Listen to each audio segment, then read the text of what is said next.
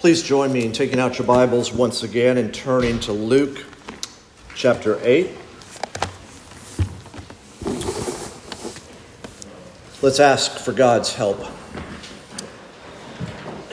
Father, we don't live by bread alone, but by every word that proceeds from your mouth. So would you be pleased to feed your people? May your word and spirit um, have their way with us today and always, we pray in Jesus' name. Amen. I think some of you may be familiar with this children's Bible song. You may have sung it, you've probably heard it sung, you may have even acted it out a little bit. Oh, be careful, little eyes. Oh, be careful, little eyes, what you see. Oh, be careful, little tongue, what you say. Oh, be careful, little hands, what you do. Oh, be careful, little feet, where you go. Oh, be careful, little heart, whom you trust. Oh, be careful, little mind, what you think. But I missed one, didn't I? What one did I miss? Verse 2. Oh, be careful, little ears, what you hear. But in our passage today, it's not what we hear, but how we hear. It's not what you hear that's the center of gravity, it's how you hear. Now, what you hear is important, to be sure, but it's not as important as how you hear. The song, you see, that Jesus is singing that Luke has arranged and, and put here for us is, is this. And we can see it at the end of verse 8 of our chapter. As he said these things, he would call out, He who has ears to hear, let him hear. Notice, he would call out as he said these things. So you could almost hear Jesus saying a lot during that parable He who has ears, hear. He who has ears, let him hear. Let him hear, let him hear. And in today's passage, we're going to hear another verse of that song from verse 18. Take care then how you hear, or maybe, as some translations put it, consider carefully how you listen. Luke 8, 16 through 21, that we're going to be looking at for the next few minutes, is really a commentary on verses 4 through 15, in particular, verse 15. We got to think back to last week, the heart of hearing, the parable of the sower or the soils. Remember, we looked at the parable told, the parable explained, and the parable put into practice. And remember where that seed fell, that seed that was, as it were, indiscriminately scattered. That farmer in the ancient Near East, in Palestine of that day, he was not foolish. He was typical. He scattered seed on the ground. And some of that seed, right, went along the path, some on the rock, some among thorns, but some into good soil. And in Jesus' explanation of that parable, when his disciples came to him and said, What does this mean? He, he said, he, he talked about a, a, a hard heart, a shallow heart, a distracted or a crowded heart and then finally, a receptive heart. Look back with me at verses 4 through um, kind of, um, or the explanation, um, verses 11 uh, through 15.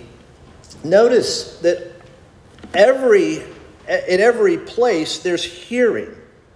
All four types of soil hear but only one was evaluated as good soil that, that heard it, as it were, in its fullness. Why? Because the seed in that fourth soil fell, it landed in the soil that could promote growth, that had been or would be plowed. Um, didn't talk about this last week, but we're going to talk about it now. Uh, there's a bit of debate. Uh, not a lot of um, farming um, documentaries uh, that we can go and watch about did they scatter seed and then plow? Or did they plow and scatter seed? Most commentators think they scattered seed, then they plowed. It's not what we do in America, is it? Whether it's the big commercial farm or your backyard. You plow, right? Then you plant seed. But there's probably a good likelihood that the seed was scattered and then plowed. The soil, as it were, rightly understood and used the seed. Look at verse 15 again. As for that in the good soil, the seed that landed in the good soil, the soil that was either plowed ahead of time or most likely plowed after the seed landed on top, those they are those who, hearing the word, hold it fast in an honest and good heart and bear fruit with patience. We mentioned last week that the good soil is conservative, it holds it fast. The good soil is progressive, it bears fruit with patience, with perseverance. You see, it is possible, Jesus is saying, to hear with a hard heart, a shallow heart, a distracted heart. But it's also possible to hear with a receptive heart. This parable is a, is a caution. It wants us to examine ourselves, to ask us, not with morbid self introspection, but just good questions. What, what am I? I think most of us would want to think immediately that we are good soil but it's worth asking the questions about how the word is at work or not at work in your life. But it's not just a caution, it's an encouragement, right? Remember, what's emphasized is that good soil produces a hundredfold crop. It's an abundance. Yes, there was failure for the first three, but there is great success and abundance for the fourth. Again, we're going to see this idea that if you've got ears, then hear, and hear well. So consider how you hear. Back in April of 2022, um, I was alerted to a podcast the classmate of mine from college had recorded an interview, and I listened to it, and it was good then. I mean, I, I remember most of it from April of 2022, 18 months ago. But I listened to it again last week, and I'm telling you, I heard it with different ears. I, I heard it differently. I heard things that I hadn't heard before. I understood. I, I was listening with eagerness and with expectation because of present circumstances. Before I listened, I planned to put what I heard into practice. So let's give attention now to the reading and to the hearing of the Word of God. Join with me as I read verses 16 through 21. Jesus is speaking. No one, after lighting a lamp, covers it with a jar or puts it under a bed, but puts it on a stand, so that those who enter may see the light. For nothing is hidden that will not be made manifest, nor is anything secret that will not be known and come to light. Take care then how you hear. For to the one who has, more will be given, and from the one who has not, even what he thinks he has will be taken away. Then his mother and his brothers came to him, but they could not reach him because of the crowd. And he was told, Your mother and your brothers are standing outside, desiring to see you. But he answered them, My mother and my brothers are those who hear the word of God and do it. By putting this teaching of Jesus immediately after the parable of the sower or the soils, Luke is showing his reader then and now that giving attention to the Word of God involves first listening in order to understand, And then, secondly, listening in order to apply. Or, put simply, hearing to know and to do. Let's look first at giving attention to the Word of God that involves listening in order to understand, listening in order to know. Jesus, through Luke here, is teaching us more of what we are to know about the Word. He's continuing to help Theophilus, his first reader, and all of us to have certainty about Jesus, to, to know for sure that Jesus is for real.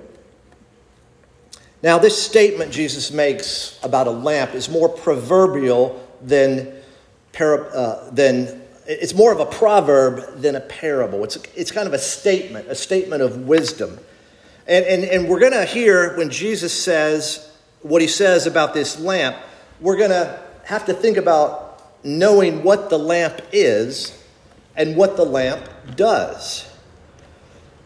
The lamp here is a picture of the public teaching of Jesus. Remember, in chapter 4, we read that Jesus was preaching and teaching the, the good news of the kingdom of God. Look at the beginning of chapter 8 proclaiming and bringing the good news of the kingdom of God. This, this lamp is a, is a picture of the public teaching of Jesus. And the lamp is the word of God, specifically the word about the kingdom. Now, it's important sometimes when you're reading through to ask yourself, well, if that's what it means, what, it, what does it not mean? Well, it's not about you. It's not about you letting your light shine. In, in Mark, or excuse me, in Matthew, we're going to read something similar where we hear, Let your light shine before men. But that's not what's going on here. That's not Luke's purpose. It's not about you, it's about Jesus, it's about his word. And what do you do with a lamp? I mean, look at this. It's kind of Jesus and humor, right? Could you imagine lighting a lamp and then immediately covering it with a jar, lighting a lamp, or putting it under a bed. I mean, you might end up with a bigger flame than you intended right at first. But it's, it's sort of absurd, isn't it? That's not what you do with a lamp. Sometimes I, and I would guess you, we, we make things harder than they have to be, right? Some things are pretty plain and simple, right? Jesus is saying, what do you do with a lamp? You put it on a stand. Why? A couple of things. One is the word as a lamp or as light, it, it, um, it enlightens. It enlightens, right? The purpose of a lamp is not to conceal the light, but to illuminate the room so that people that walk into the room can see. Last time I checked, the light switch was where? Beside the door, right? You enter the room and you turn on the light. Could you imagine? And there are some rooms, unfortunately, that, like, what was the electrician thinking, right? You got to walk through a dark room to get to the light switch? No. It is the word as a lamp, as a light enlightens, right? A lamp to my feet, a light to my path, as the psalmist in Psalm 119 says. If you think back to Zechariah's song, he's talking about his son, John the Baptist, and his son being the forerunner of Jesus. And we read in chapter 1, verse 79, that Jesus would give light to those who sit in darkness and in the shadow of death. Jesus' teaching. Jesus himself is light and it's given in public, and Jesus is saying it's going to illumine your way to God. So the Word of God is a lamp or is a light enlightens, but it also exposes. Look at verse 17.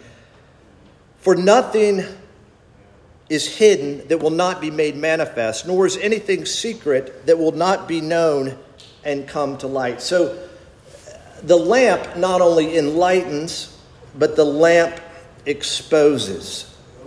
Jesus, in his teaching about the kingdom of God, it reveals hidden things and it exposes secrets. And it could be this idea that the mystery of the kingdom is being revealed, but it's also the idea that uh, you can't escape the searchlight of the word. Remember in Hebrews chapter 4, the word being described as a double edged sword, right?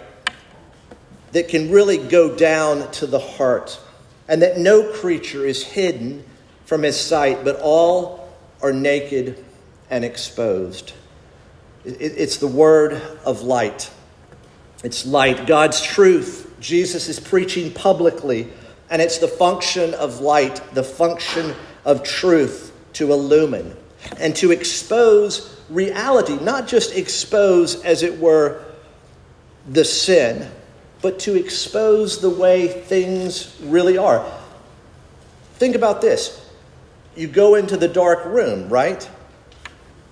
You've never been in there before. You turn on the light, and now you see the room not as you imagined it, not as you wanted it to be, you know, clean and picked up, but the way it really is. That's what light does it enlightens, it exposes. And then at the end of verse 18, after Jesus has this statement to take care how you hear, he says, For to the one who has, more will be given, and from the one who has not, even what he thinks that he has will be taken away. The word, in other words, must be used, must be put to use, or the word will be lost. Use it or lose it, right? And look at the parable of the soils. The first three didn't use the seed, and they lost it. They lost the potential, they lost whatever could come, but not the third, fourth soil, the good soil. It had been given, the seed had been given, there had been growth and more growth and more growth.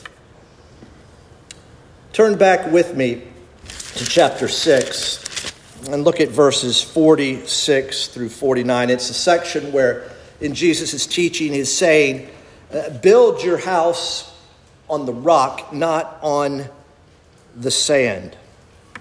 Why do you call me Lord, Lord, and not do what I tell you? Everyone who comes to me and hears my word and does them, puts it to use, I will show you what he is like. He's like a man building a house who dug deep and laid the foundation on the rock. And when a flood arose, the stream broke against that house, and it could not shake it because it had been well built.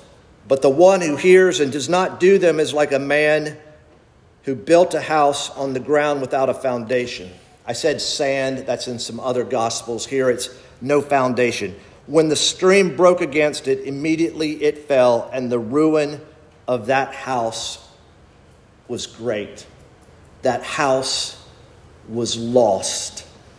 We lost the house in the storm. And that statement that Jesus makes about who has, more will be given, and who has not, more will be taken away. Even if you think you've got it, think of the soils. Think of the soil that's the seed went along the path or into the rock, or uh, excuse me, on the rock, or among the thorns. It's lost. The word must be put to use, or the word will be lost. So we, we listen in order to understand. We, we want to know, but that's not all. You see, Jesus wants his hearer to know about the word, the work of the word, the purpose of the word, but he wants also that word to be applied, to be put into practice, to do. So, giving attention to the Word of God means not just listening in order to understand, but listening in order to apply. And the image is going to move from a farmer sowing seed to a family standing outside. Now, preachers are rightly told do not use your family for illustrations. I mean, think about it, right? Whether good examples or bad examples, there's enough good illustrations out there. Don't humiliate your family. Don't puff them up with proud pride or, or knock them down with embarrassment. But what does Jesus do? He hears that his family has arrived and he uses them to illustrate a truth that he's been talking about. And, what Jesus is not saying when he says, They're not my family, the people that are my family, my brothers, my mother, they're the ones that do the Word of God. He's not putting his family down, it's not a repudiation of family. Remember, Jesus is faithful to the fifth commandment, honoring his mother till the end. There's no one who has taken care of his family, respected his family, honored his family like Jesus. He doesn't repudiate his family, but he rather is going to use them to endorse and to exhort his listener. So, what he's saying is he's defining the family. It's not a matter of physical descent, but by relationship to God. Look earlier in chapter 8, there's Mary, there's Joanna, and there's Susanna, right? Diverse, different women. Um, one had demons cast out of the others, was the wife of a public or a, an official in Herod's, um, um, his chief of staff, as it were.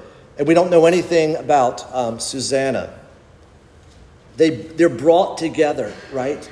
They're united by believing the message and, as it were, doing the message.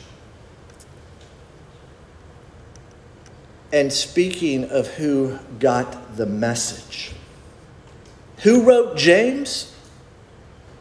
Jesus' half brother, James.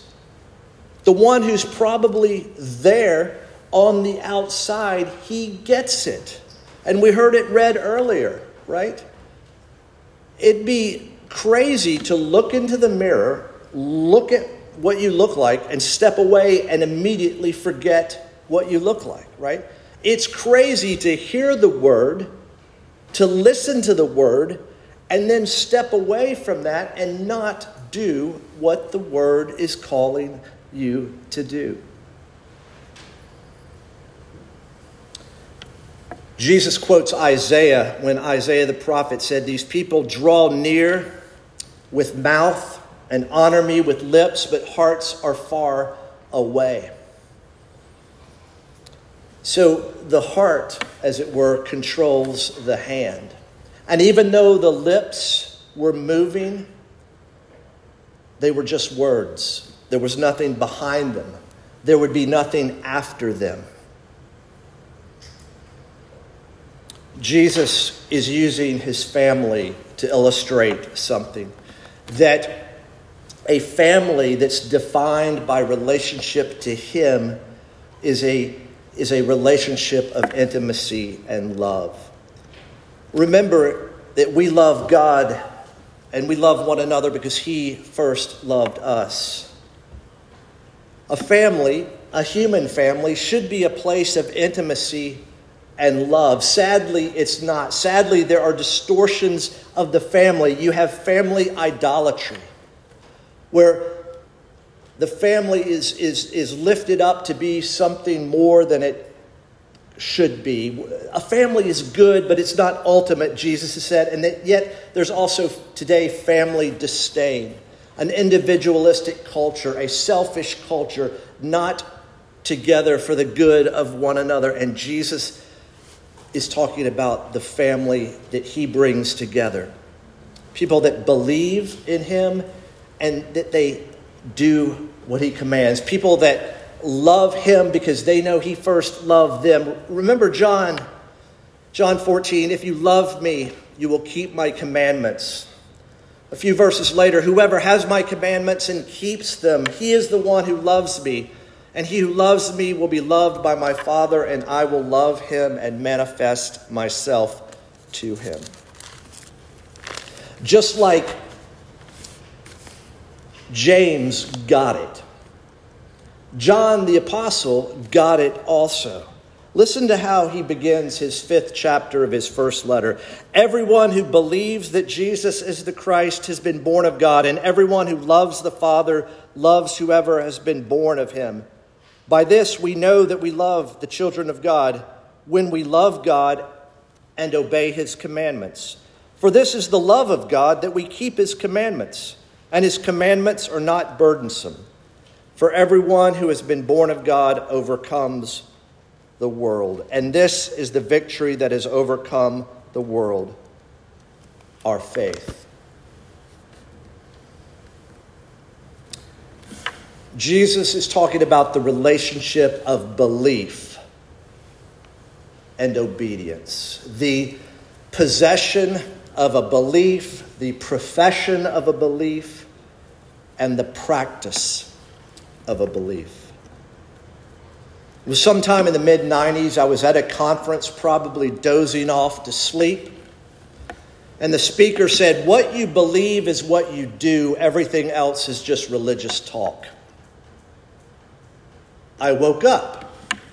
He might have even said it again What you believe is what you do, everything else is just religious talk. I heard it back then, back in the mid 80s. I was taken aback when I heard it. I'm still remembering it. It would seem like Jesus, along with his brother James, along with the Apostle John, along with the Apostle Paul, would agree. Giving attention to the Word of God involves listening to understand, to believe, and listening to apply, to put into practice, listening, hearing in order to know and to do. But we've got to make a few additional comments. look at how it ends. My mother and my brothers are those who hear the word of God and do it. I think probably the Nike advertising executive years ago was reading this and said, I've got it. Just do it, right? Just do it. Now, remember the poster that John the Baptist doesn't have on his dungeon wall? He doesn't have, God said it, I believe it, that settles it, right? So, and there's another bad idea for a bumper sticker God said it, I just do it. Got it? My friends, we are not robots. Nike's very successful advertising slogan is not the kind of, of poster we want on our walls. Just do it. Think about the word just. Just do it. Are, are you kidding me? Just do this, just do that. No wonder so many people think the Christian life is crushing. Just do this. Just do that.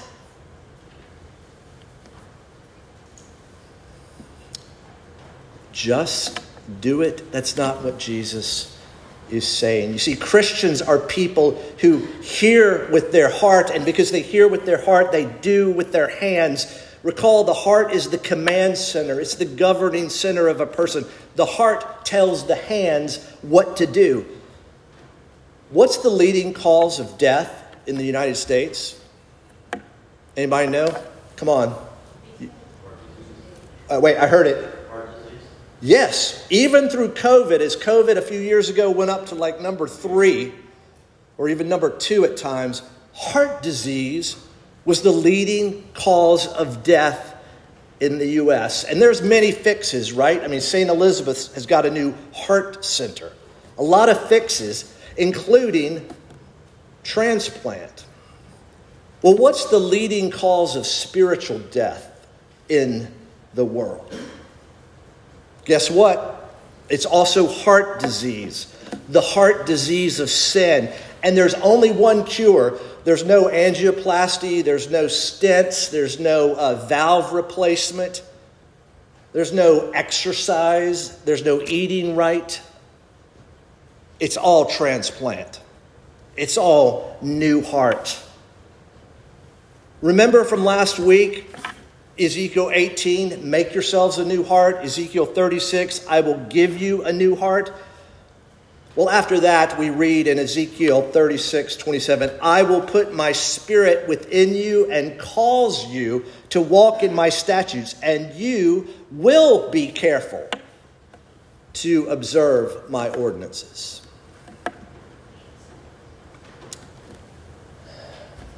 Let's go back to where we began. Oh, be careful, little eyes. Remember verse 2 Oh, be careful, little ears, what you hear. You know, there's a good line in that song with every part of your body, and it says, For the Father up above is looking down in love. So be careful. Now, that's a good line because of in love. But, my friends, the reality is much, much better. Why? How? Because the Son has come down. A word of God incarnate, as we just sang. He has come down. He's lived a perfect life of obedience. He's died for the sinful life that we do live. He's been raised all because of love.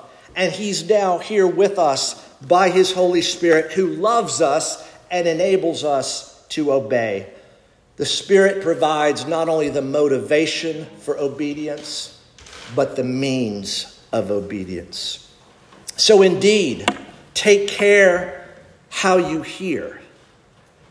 Take care how you hear what Jesus has proclaimed and preached and what the Holy Spirit continues to declare the good news of the gospel, the good news of the kingdom of God. My friends, if you've got ears, then hear.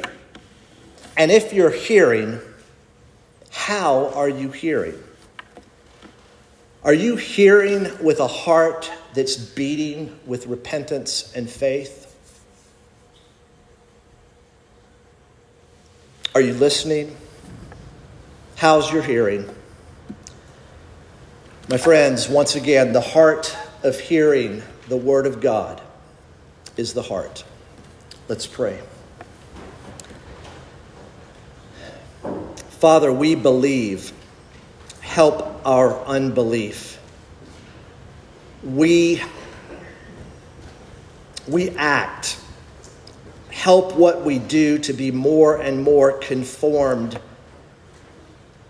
to those things that bring you glory and do your people good. Father, would you unstop our deaf ears. Would you give us hearts that hear? Hearts that hear the good news of the gospel. Hearts that hear that you are with us to the end of the age.